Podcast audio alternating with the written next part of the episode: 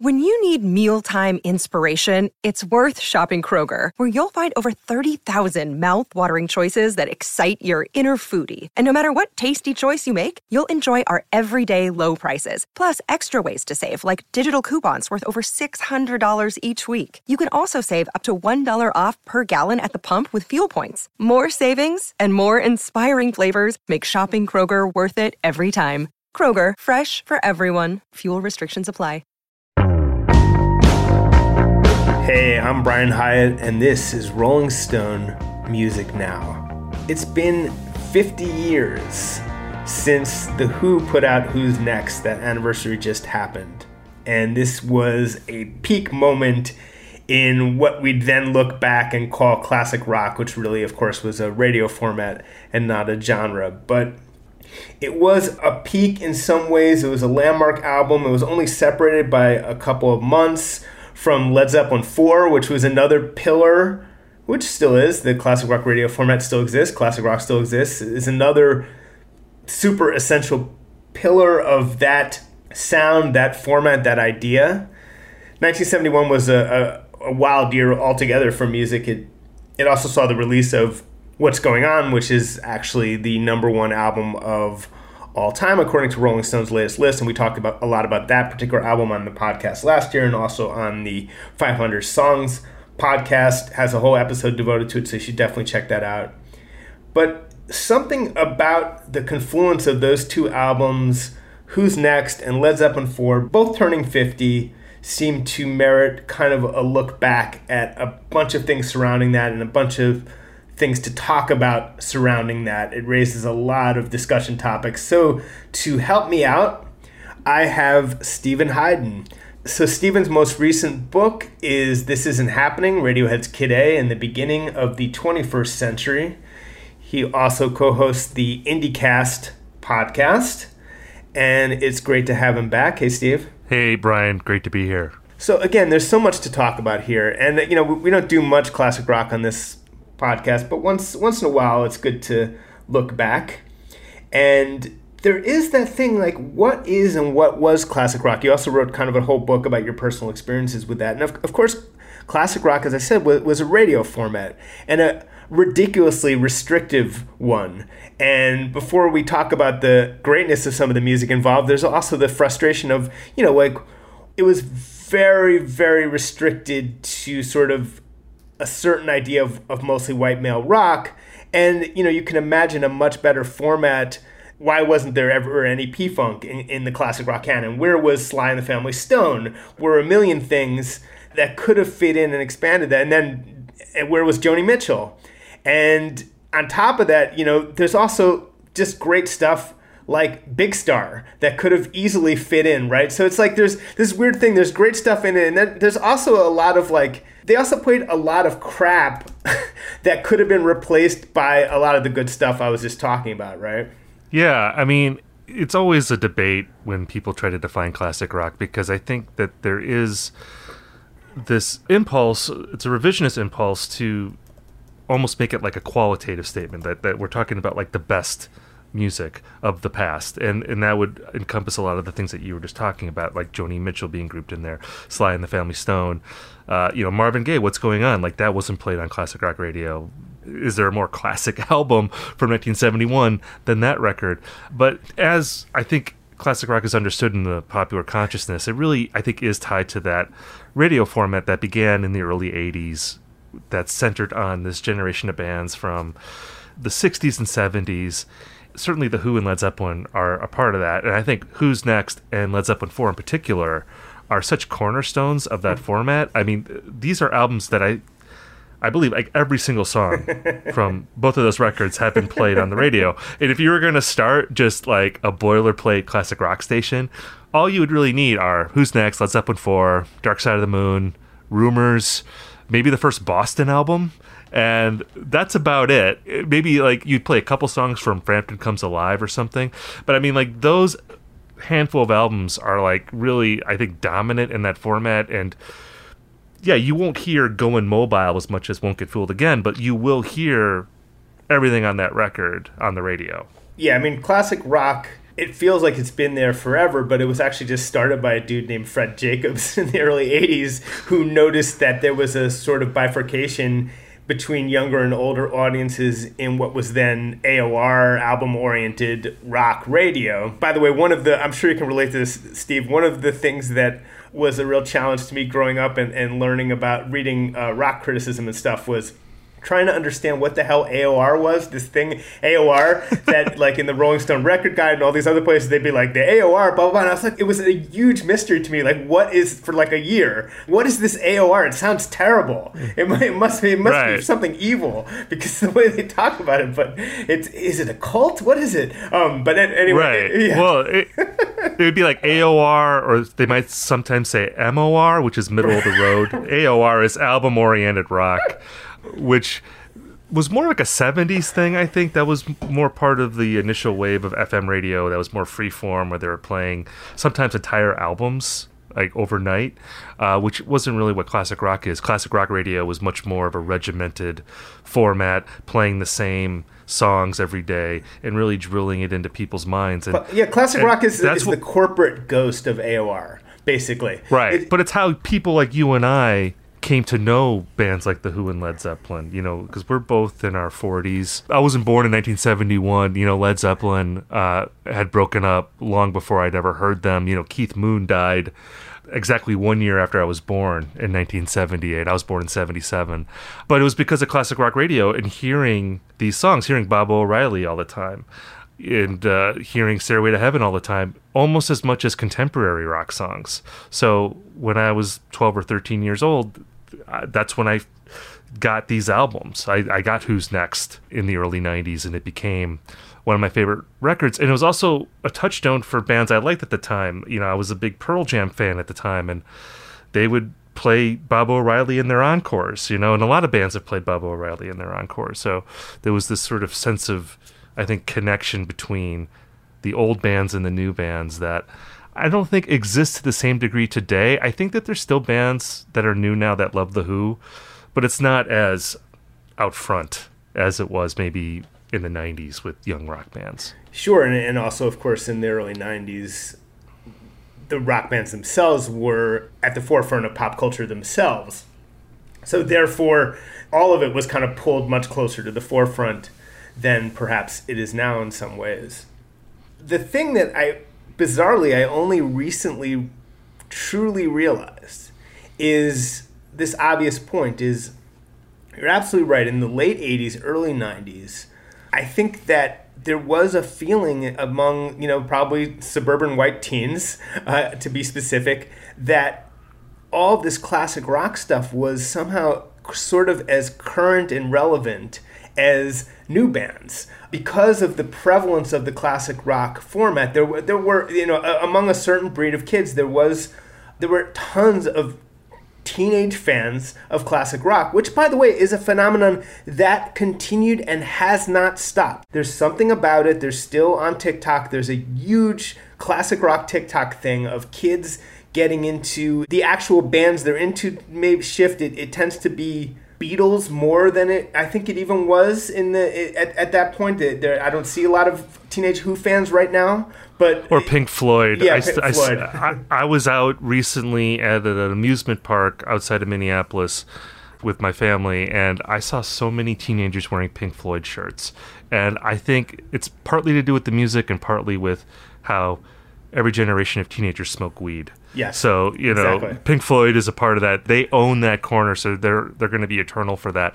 You know, I was thinking about this just now that when I first you know bought a cassette of Who's Next and and Led Zeppelin four and all of these classic rock benchmark records. I mean, Who's Next was only 20 years old when I heard it. Exactly where I was going. Yes. Exactly. Which, you know, is as old as is this it? The Strokes record is now. Exactly. You know? Which, which seems weird to think about because when I was a kid, it seemed way older than that. Like the part of the appeal of classic rock to me was that it seemed like it was part of the earth or something. It, it, you know, you know, it, it, was almost like as old as the blues or as old as anything else. and I'm sure maybe for kids now, someone who's 13 or 14 and hears the Strokes for the first time, maybe they feel the same way about that. That this is just music that's always been there and, and seems eternal. And and maybe if you're not into pop music the sort of ephemeral nature of pop how it's here one moment and gone the next if you want something that feels a little more eternal seeming you're drawn to stuff like that. I mean it, that was true for me as a kid. But it's just weird to think about that now because there are there is a generation of kids who look at you know turn on the bright lights by interpol you know in the same way that maybe people my age thought of who's next in led zeppelin 4 this episode is brought to you by shopify. Whether you're selling a little or a lot shopify helps you do your thing however you cha-ching. From the launch your online shop stage all the way to the we just hit a million orders stage. No matter what stage you're in, Shopify's there to help you grow. Sign up for a $1 per month trial period at shopify.com slash special offer, all lowercase. That's shopify.com slash special offer. Another day is here, and you're ready for it. What to wear? Check. Breakfast, lunch, and dinner? Check. Planning for what's next and how to save for it? That's where Bank of America can help. For your financial to-dos, Bank of America has experts ready to help get you closer to your goals. Get started at one of our local financial centers or 24-7 in our mobile banking app. Find a location near you at bankofamerica.com slash talk to us. What would you like the power to do? Mobile banking requires downloading the app and is only available for select devices. Message and data rates may apply. Bank of America and a member FDIC. What's up, everyone? It's Reality Steve, your number one source for all things Bachelor Nation and reality TV. Every day, I'm giving you the behind the scenes juice and your info on all your Bachelor Nation stories and also interviewing some of your favorite reality stars. My name has been synonymous with spoilers, but I'm so much more than that. Give me a listen. The Reality Steve Podcast, part of the Believe Network. Just search B L E A V on YouTube or wherever you listen it's you read my mind because that's literally what I was talking about. What I only recently kind of fully grasped is how short 20 years really is, and how recent this music was in the late 80s and early 90s. And yes, it, it did. It seemed ancient. The the bands seemed, you know, ancient in sort of a, a good way, and they, they seemed like gods. You know, gods still walking the earth, and. and there, there's that famous graphic, of course, online, which, which, is very sobering for anyone over the age of 30, where they show the ages of the traveling Wilburys while they're in the traveling Wilburys. And as old as those guys seemed, they're all like 46, 52 max. Like, I mean, it, it's utterly horrifying. They, th- those guys were, those guys were all younger than Tom Cruise, you know, like way right. younger than Tom Cruise is now. So it, it's, I think time was. Steve Van Zandt would say that chronological time doesn't apply to, in rock and roll, and, and he might be onto something. But there is some weird time warp thing, and it it's weird to think somehow.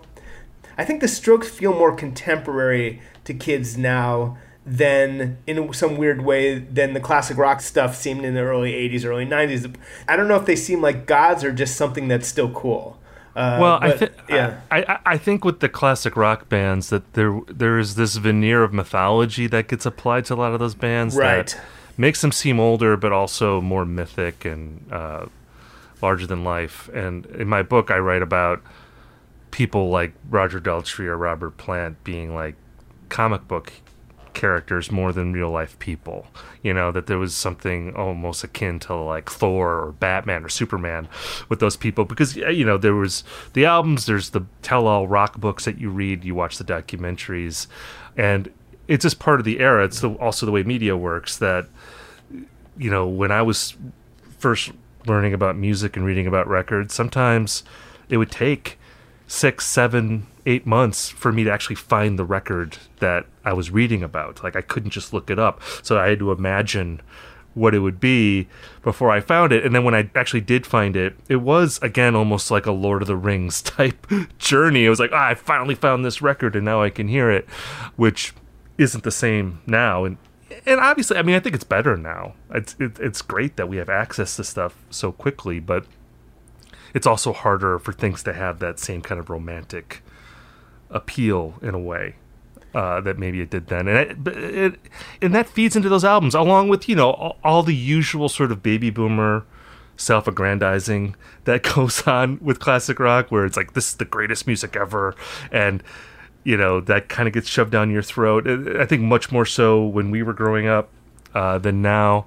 Um, but, but, somehow, for, for and I me, and I bought yeah. into that. Yeah, and I bought into that because I really love those bands. So yeah, I didn't resist it really. But for me, it always felt. I never felt like the stuff on classic radio as a kid. It never felt like sort of the big chill soundtrack where it just felt like this kind of like tinkly like for me that felt like boomer nostalgia but somehow the classic rock stuff felt like the stuff of myth and legend that that transcended mere generational boundaries you know like so yeah. that, that was somehow that was the I realize for a lot of people that distinction doesn't exist, but uh, but I think for me that was the case. You know. Well, I sort you know I remember hearing Baba O'Riley and like what is what is Baba O'Riley like? What does that even mean? And what is this weird synth part on here? And like what is Roger Daltrey talking about?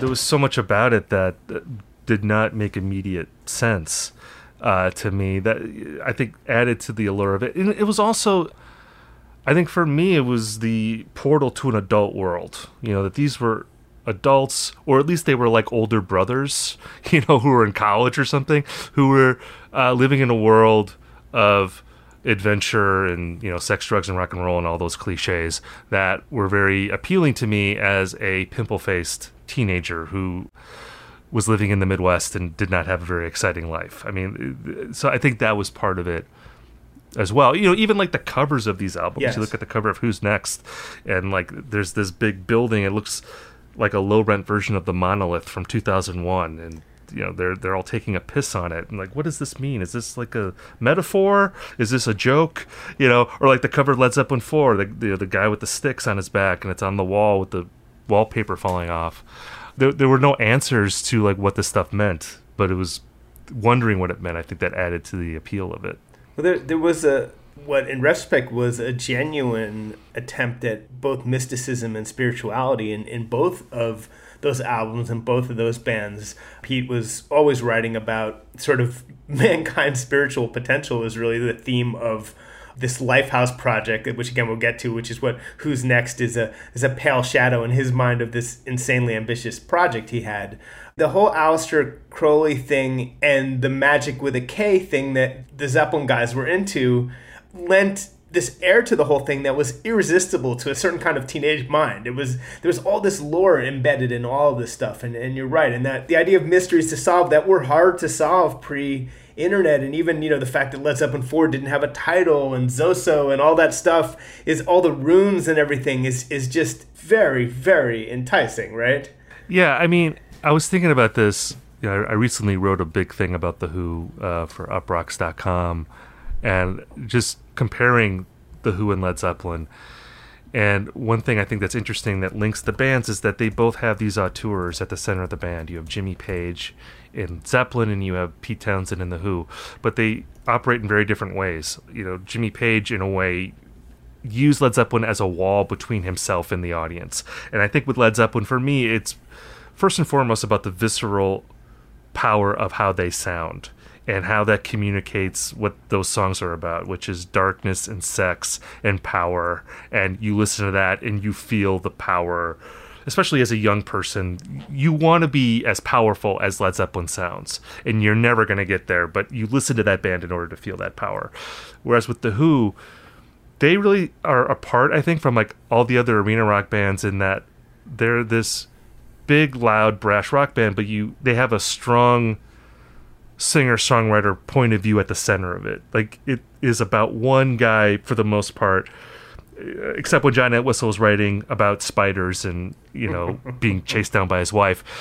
It's mostly about Pete Townshend and his identity crisis, his spiritual crisis, and, and trying to get to the bottom of that. And I think that's what connects people to the Who. That for all the great rock and roll they made and how larger than life they are, you can connect to them in the same way that you can connect to a Bob Dylan or Joni Mitchell. You know, you feel the authorial voice of Pete Townshend in that band, and I think that really sets them apart from like Zeppelin or Queen or any of the big '70s rock bands, even like a Pink Floyd, because um, Roger Waters has that too, but he's usually writing about these big themes, and it's not quite as I think intimate as like the Pete Townshend songs for the Who. Does that make sense? I think that's right. I, I think the other thing that these bands and those albums have in common is that a couple things were being pushed forward. Um, first of all, musicianship. You didn't have up until around that time, 69 to 71, that around then, you know, around Woodstock, that you didn't have rhythm sections that played like that in rock and roll. And that kept getting better because even like the Who itself or Zeppelin itself kept getting better. And so they were pushing past the bounds of what had been even possible in rock. And in both cases, really pushing right to the edge of prog, I would say.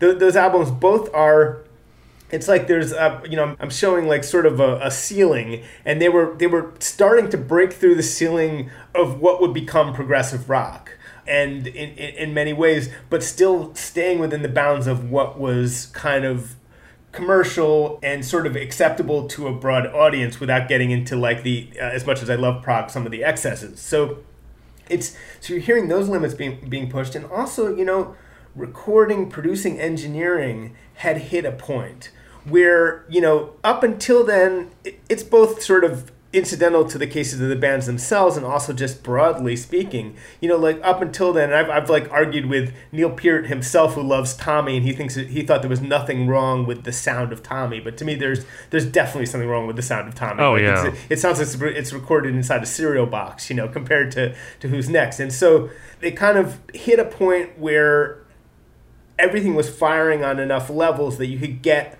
a sound that you can't look back now. It's 1971, it's 50 years ago. And I don't think there's anything you would like change or improve about the way these both of those records were recorded, you know, or produced. Like they were they were able to hit their potential. Whereas there is stuff, you know, there's a there's a certain turning point. It's probably like Sergeant Pepper's Revolver, uh, but before that, shit starts to sound dated sonically and limited sonically where where you kind of wish they could you know go back and make it sound as big and modern as things could sound. But by 1971 pretty big and modern right? They kind of hit as far as stereo recording of live bands like kind of got it yeah, and I feel like we have to give a shout out to Glyn Johns, who I yes. believe worked on both of those records. And his brother, his brother Andy. It's one family. Yeah. It's Glyn Johns and Andy Johns. It was Glenn on Who's Next, and he was too busy mostly recording Who's Next and other things. So he had his brother Andy, who, who was just as good as him, worked on on, uh, on Led Zeppelin Four. So so we have to thank the Johns brothers. Uh, yeah. Uh, for, for for getting us there. No, yeah, I think I think you're absolutely right about about the progression in production that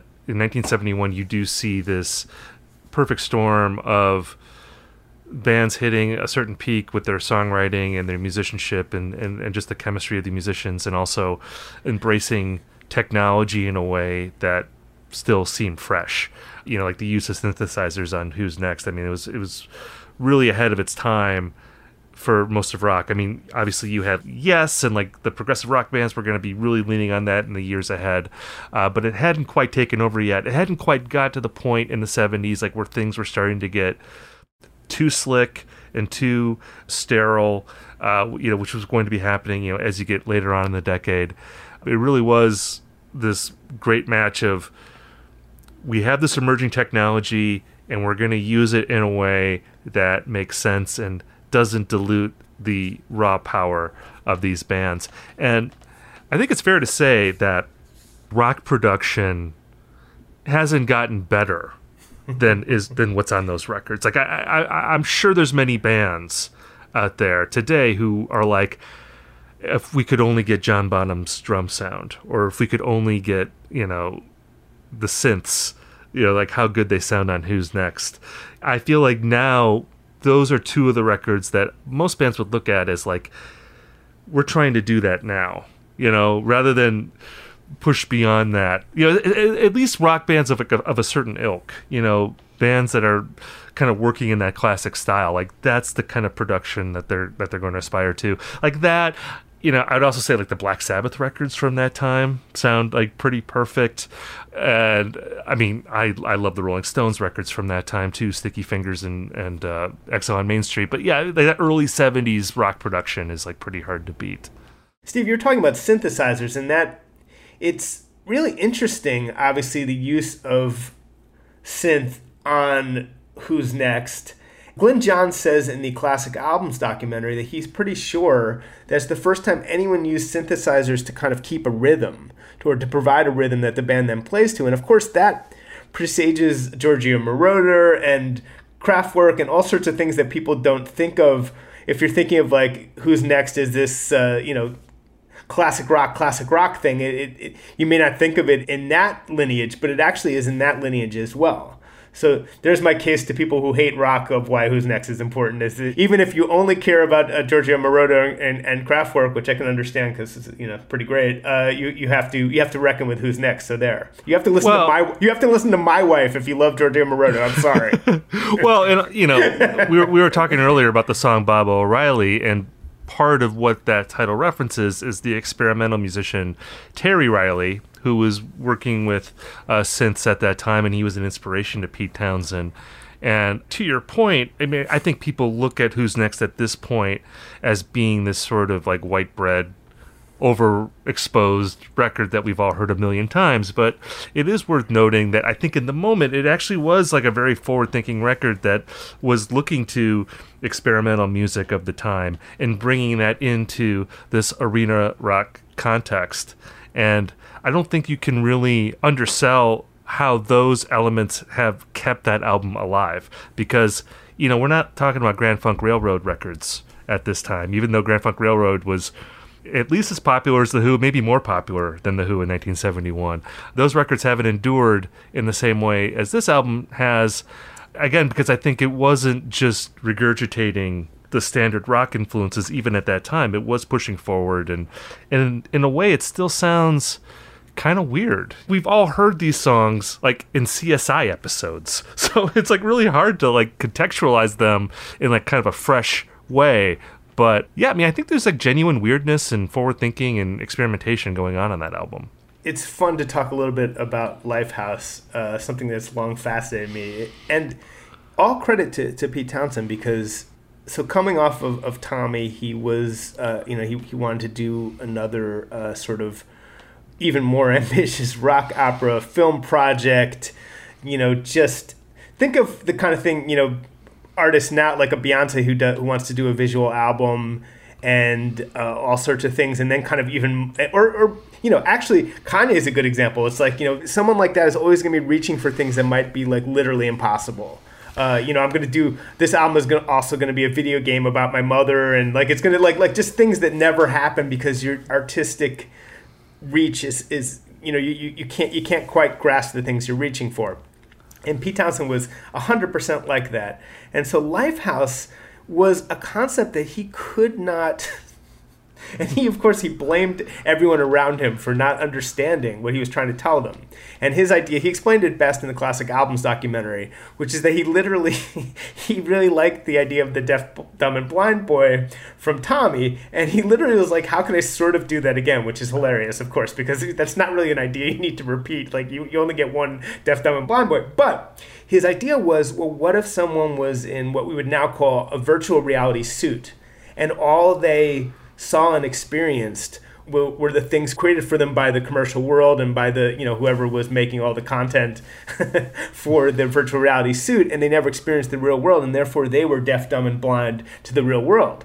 And now and again all credit to pete townshend this now actually sounds like a fairly pedestrian idea because it's you know we've seen it a million times and we've seen it in the in the Matrix we've seen it in, in Ready Player One uh, we've seen it in you know basically the internet itself uh, which didn't which mm. was certainly did not exist in 1971 so he I think he really is a genius like he really came up with this stuff and so basically there was a, a film project and God knows what attached to this and it was originally going to be a double album concept album thing following the, this tale of Lifehouse that that does have a story. You can look it up. And when there was also those Young yeah. Vic shows that they played in early 1971. I don't know if you're familiar with those, but like the Who, yeah. they booked these shows at the Young Vic. It's a theater in London, and they were playing all the Who's Next songs. You know, Won't Get Fooled Again, and Getting in Tune, and also some songs that didn't make the record, like Pure and Easy, and I Don't Even Know Myself. You know me,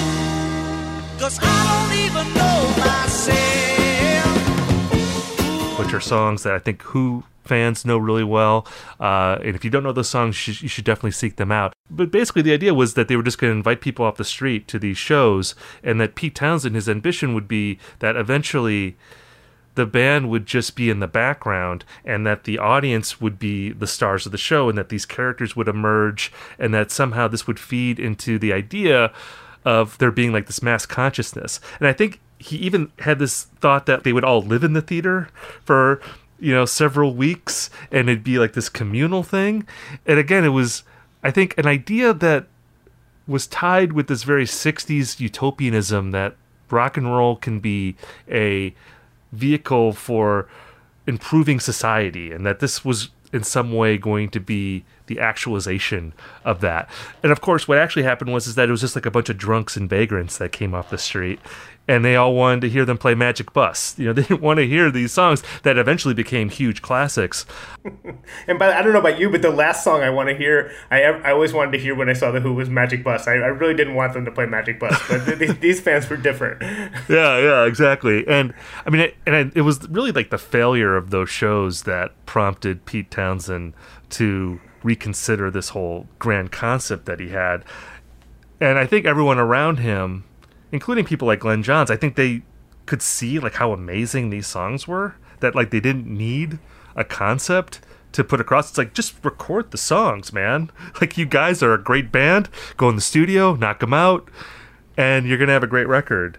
But it's amazing like how for decades after the fact, like Townshend could not let that go. It just seemed like he, like you said, looked at it as a failure on some level because he didn't want to just make a, a, a great rock record. He wanted, I think, to change the world in some kind of way, which we laugh at now, but I think at that time there was still this idea that music could do that.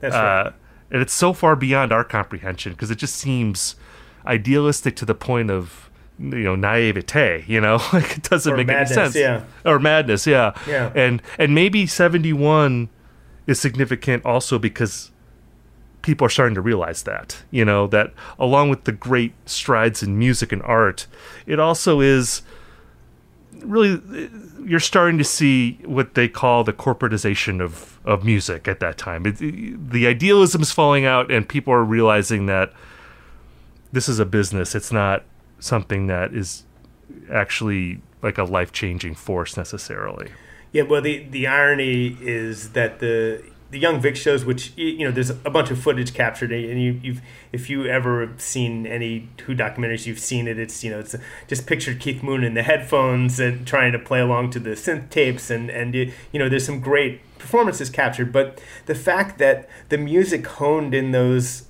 utopian, bizarre Young Vic shows where they actually got the venue for free. It was all experimental and communal and, and idealistic. That very music then sort of calcified into the sound of arena rock. We didn't talk about that aspect, but they the arena circuit was just starting, and so the Who became a, a, a keystone of that. Of and you know actually in fact I, I I'm a big defender of arena rock I love arena rock but it, it still was you know compared to I've talked to people who've seen the Who at the Fillmore East and I'm sure that was probably a, a pretty good experience too. And so they, they went from that to realizing like, oh, this can be a business. We can play arenas all across the country. It became a much bigger business. And and that's what you know that's what they ended up inventing was a sound for that. So I guess there is a, a small irony there, as much as I would defend uh, arena rock as as a thing. Well, and I love arena rock too, and you know, it is kind of in- inconceivable to me to see a band like the Who play a song like Baba O'Riley in like a 1200 person club. You know what I mean? Like there's something about that song where Demands the arena, right? it demands the arena. It, it's almost impossible for me to imagine someone writing a song like that and not being like a huge megalomaniac. You know, a person who would insist on playing in front of 100,000 people. Because, like, how do you write a song that big? And, uh, you know, not want just to see a sea of people getting into it. You know, it just has that kind of sweep to it. And it's why I love that song so much. I mean, and truth be told, I have seen bands in clubs play that song. Like guided I've seen Guided by Voices play that Right. song in front of like 250 people. Right, me and it was yeah. great. But part of the fun of it was almost seeing Robert Pollard play acting like he was in in a stadium or, or, or an arena doing that song. Like you could almost imagine him having the fantasy on stage in in real time.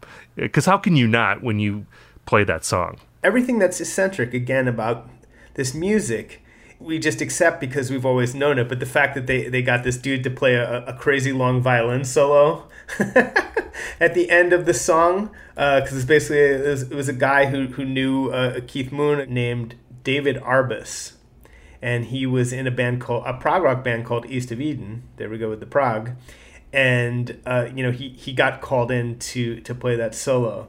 So you know that's very strange. I'm not sure if there's a, a you know a, a long climactic violin solo in any rock song that I can think of uh, that's not by Dave Matthews. Uh, uh, so, so it's just, but but again, we it's another thing that it took me years because we were just sort of brainwashed with this stuff as this is the thing in stone. It took me years to realize, like, wow, that's actually really weird. Why is why, and it's cool, but why is there a violin solo? You know, and I think part of it, of course, is is Pete Townshend's vision of himself as a composer which goes back to the megalomania, but he was correct. He was a composer. And Roger said something interesting, which is that Pete always knew that this stuff was for the ages. Like he he was making classic rock before anyone else was kind of seeing it that way by that time. He was he thought this stuff would be around for decades, which you don't necessarily hear a lot. Well, and and I think it is because the songs as much as we hear them aren't as obvious as they seem. And there's aspects to the songs that I think hit people the hundredth time they hear it. You know, you think of a song like "Won't Get Fooled Again," which again I think that's the theme song of CSI Miami, or or is it the original CSI? It's one of those shows. So you might just think of that as like, oh, that's the song where Roger Daltrey screams, and it's this you know arena rock song we've all heard a million times. But you get into the lyrics of it, and it's an incredibly cynical and I think in many ways insightful song about politics. It's as cynical as any punk rock song that came about, you know, six, seven years after Who's Next came out. And yet it's in the body of this enormous crowd pleasing arena rock song. But, you know, like Meet the New Boss, same as the old boss. I mean, there's not many Dylan lyrics, I think, that are as insightful as that about the nature of politics and and and leadership and uh, as it existed in 1971 and as it exists now. I mean, you you hear that song and it's not any less relevant now than it was then. Yeah, and it's a, a very sort of proto Gen X cynicism and and one that would still piss off young activists, you know, because it's it's not it's not an activist song. It's a it's a song sneering at at extremism uh, in any direction, and it, it's it's not necessarily in tune with the times. It, it's a little bit looking past.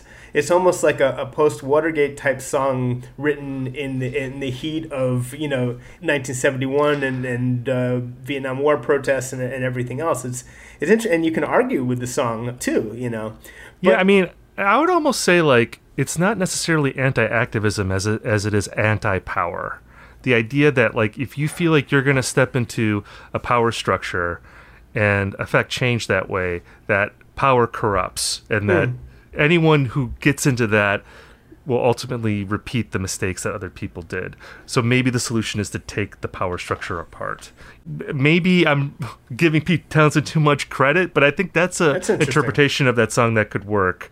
And look, we've seen that to be true time and again you know in the 50 years since that song has been written and i think we'll see it after that that uh, you you put certain people in the halls of power and it just seems like the structure that's in place just corrupts people. Um, and it's worth being cynical about that and maybe reconsidering an alternate path to change. Pete if you're listening i hope that is an accurate uh, uh, interpretation. I'd be i'd be uh, curious to hear what he has to say about that I, I did find, you know, I found some post Trump solace, immediate post Trump election solace in that song. You know, I, I thought of uh, Pick Up My Guitar and Play just like yesterday. And I was like, look, you know, I, I find meaning in this stuff the same way I still find meaning in Star Wars. I don't care how many other millions of people have tried this stuff to death. I still, you know, so it's, it's, uh, you know, anyway.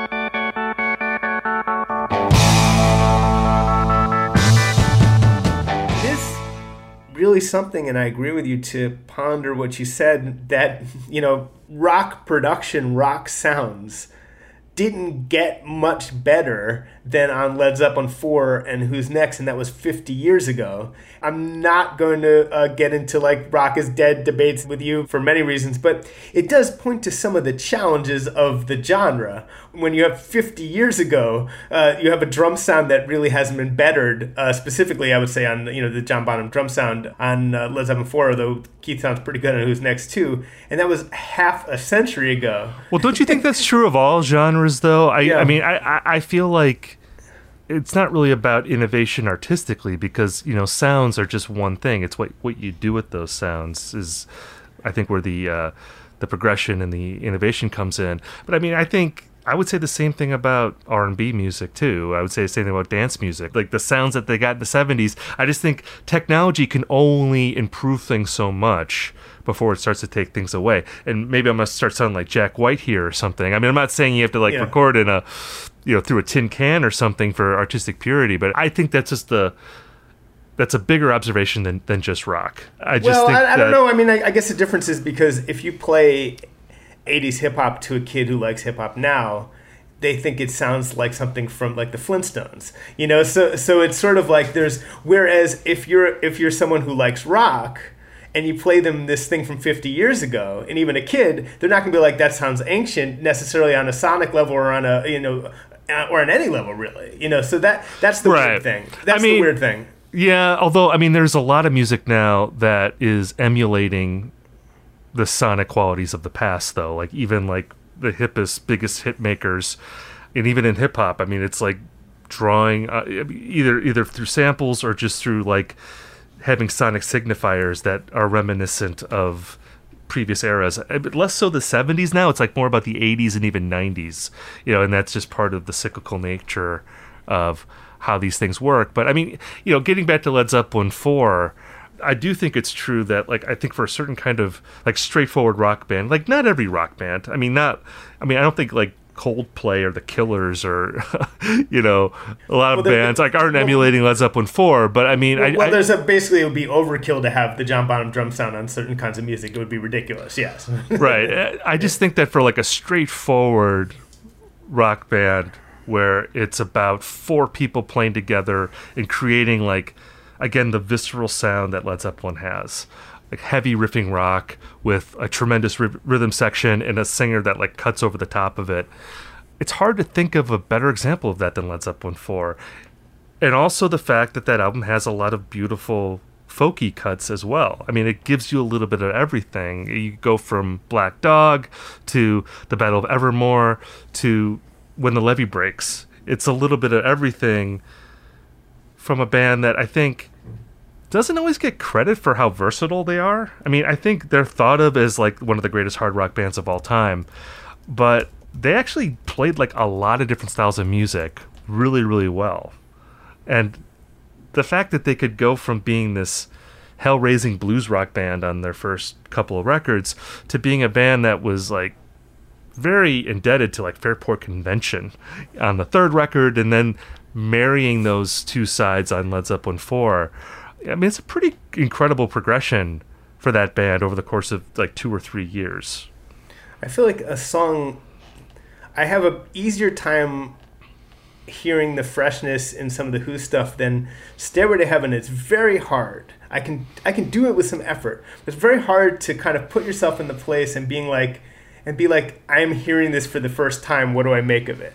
You right. Know, because that that it, it's it's just so embedded in the culture that it gets very hard. But it's, I mean, there is a bootleg recently escaped, a very low quality bootleg of the first time they played it live before anyone heard it, and that that's really interesting because you can actually hear there's some people who are talking during it, right? Which is of really course. funny, and and that is that cracked me up, and that helped me hear it fresh for the first time. That that it, it you know that maybe it was a little hard to get over at first because it is a it takes a while to you know it's like Beavis and Butthead sitting there picking their noses until the rock part starts. So you know that's interesting. Yeah, I'm sure they wanted to hear a whole lot of love or you know communication breakdown you know they were just bored by this song that takes forever to get to the rocking part i do find that with led zeppelin 4 that a lot of zeppelin fans i think underrate this record because it is so familiar and it is mm. an album again that every single song is played on the radio. Like even like Four Sticks and Misty Mountain Hop, some of the like less like some of the deep cuts on that record, like I've heard those on the radio. And I find that when you talk to Zeppelin fans, they're they're quicker to say that Led Zeppelin 3 is their favorite or Houses of the Holy is their favorite or Physical Graffiti is their favorite. And those are all great records. But I think if you take away the familiarity of Led Zeppelin 4, it's pretty hard for me to put any other Zeppelin record above it, just because it does give you a little bit of everything in a more concise package than physical graffiti, for instance, which I love physical graffiti. And I have said that physical graffiti is my favorite Zeppelin record on occasion. But it's just hard to hear Zeppelin 4 with fresh ears, like you said, you know, to appreciate a song like Stairway to Heaven that I think is compositionally like pretty ingenious, like how that builds uh, the different parts of it. Or when the levee breaks.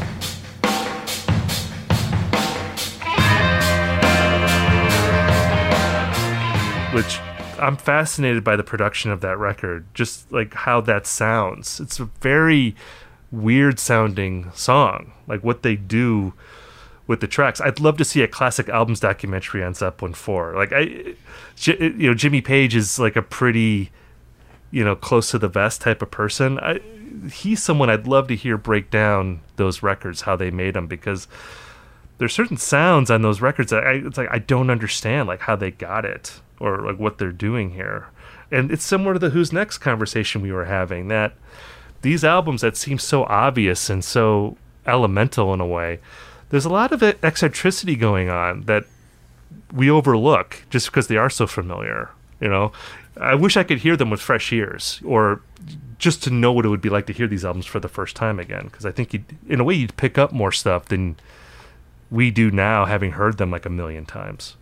You know, I've actually found that, and we should wrap in a minute. I've I've found that a great spatial audio mix, Dolby Atmos, done really well. I would say Abbey Road is the one example. Does allow you to hear these things fresh. So I would like someone to do like a great Atmos mix of these records without ruining it. Um, right. So, so which is a, which is a, a, big call because I've also heard some Atmos mixes that actually there's one of uh, a couple like of uh, a couple songs on Appetite for Destruction that absolutely ruined the songs. Um, so, but before I mean I, I will say man that that like the beginning. I almost hesitate to say it because, but I'm, we're talking about many years ago when I was in like eighth grade, and I was just getting really getting into music. But I can viscerally remember putting on a, a, Sony Walkman with cassettes and playing Led Zeppelin 4. And, and maybe I remember hearing for the first time that there's a, a sound at the beginning of Black Dog, at the beginning of Led Zeppelin 4, which is basically like the, the tape whirring up. And so there, there's that sound. And then the most incredible vocal you've, you know, that one of the most incredible vocals ever recorded. Just that insane Robert Plant vocal, a cappella, with like all the echo in the world, blathering complete come on nonsense. Like the lyrics are, they don't hold up, do they? As poetry, you know. But but as you said, there's some extraordinary power, in and I think that's a that's an experience you can chase the whole rest of your listening life. Is just hearing is being hit with something like that, and there's not even any you know. Even before the instruments come in, there's there's just so much power in that. So, and to go against what we were saying before, yeah, 50 years ago, people are still chasing that sound, but it is extraordinary that it's half a century ago and it still sounds powerful. Uh, yeah. You know, and it's also just that we're getting into the history. The, before that, there wasn't a century of the 20th century is the first century of recorded music. Right. So we don't have a precedent to relating. We don't have a precedent for relating to 50 year old recordings that much. Uh, you know, the, the first was like recordings from the 30s and the 80s, which was, you know, we were, everyone had the Robert Johnson box set. So there, but that, that's the earliest sort of precedent for 50 year old recordings is around the 70s or 80s is when you could really first even have 50 year old recordings to listen to. So yeah. it's a pretty pretty new phenomenon. So we don't we don't have a precedent, and especially for the precedent that, as we said, that 50 years ago was around when they were making recordings that would still sound contemporary. So we don't have a precedent for relating to music that still sounds where the technology is, is totally acceptable to us. You don't have to apologize to a kid for playing it like, oh, this is going to sound old and, and kind of, you know, sorry for the tape hiss and the, you know, the, the shitty sounding drums. So it's, it, it's, it's really, really interesting and I think unexplored. Uh, yeah, th- I mean that was a big theme of my book Twilight of the Gods. Just talking about what you're saying about how this generation, they really are setting like a new bar, like with each decade that they're around. You know, like in, the '80s, there was no such thing as like 40 year old rock stars until this generation. Like people thought if you were in your 40s, you had to retire and you know go into a rest home somewhere and then it was in your 50s then in your 60s then in your 70s and then in your 80s and you know like you were saying in 1971 the idea that kids would have been listening to music from 1921 was totally inconceivable. Kids listening to music from like 1951 like 20 years earlier would have you know no one would have done that and yet there are kids who will go back to these records and find something in them and, and enjoy them. And it does leave open the question of like, well, how long can this last? Will there be people that care about the 60th anniversary of these records or the 70th anniversary? And I don't know the answer to that. I mean, I guess I'll care. Like you and I will care because we will. I think we'll always love these records. But um, it is fascinating to see how they age and continue to speak to new generations. And I think it's a positive thing. I you know, to me, the great thing about music is there's always new music to get excited about, and then there's always music from the past that's new to you that you're discovering, and then there's music that you've loved for a long time that becomes a part of your history that connects you to older versions of yourself. And really, I know for me, I have CDs that I owned when I was 15 I don't have anything else that I owned when I was 15. Those records are like the only connection I have to an old version of myself. And I appreciate that. It grounds me in a sense of self that I would lose, and I'd feel sad if I lost that. So, yeah, I'm curious to see how these age, but they're aging well so far. Yeah, and it is weird because, you know, of course, we're not sitting around putting on these records uh, anything close to every day or even every few years per, uh, personally because they're playing in my head permanently. but it's it's fun every few years, maybe even ever to actually put it on and see if what's in my head matches what was actually recorded. So yeah. Yeah, I just listened to a bunch of Who because I just wrote this thing for Uproxx, and uh, and I hadn't listened to the Who in a while, and holds up. It holds up really, really well. So if you haven't heard either one of these records in a while, put them on. I think you'll still enjoy them. So, this has been today's episode of Rolling Stone Music Now. I'm Brian Hiatt. Thanks so much to Steven Hyden for joining me. His most recent book is This Isn't Happening, a, a book about the making of Kid A and much more. He also co hosts the IndieCast podcast. And Rolling Stone Music Now will be back next week here on SiriusXM's Volume Channel 106. In the meantime, we are, of course, a podcast. Download Rolling Stone Music Now wherever you get your podcasts. Subscribe to Rolling Stone Music Now wherever you get your podcasts. Maybe leave us a nice review on Apple Podcasts. That's always specifically appreciated. But as always, thanks for listening, and we will see you next week.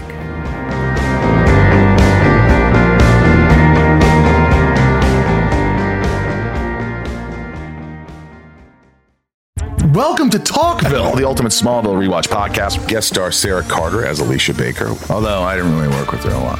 But Tom did, and they had some real big smoochy scenes. Yeah. Can we talk about that? Could there be any more sex? What was a three page makeout scene that just kept going? Good Lord. We get it. They have chemistry. Jump in now or catch up on any of the past seasons of Talkville on YouTube or wherever you listen.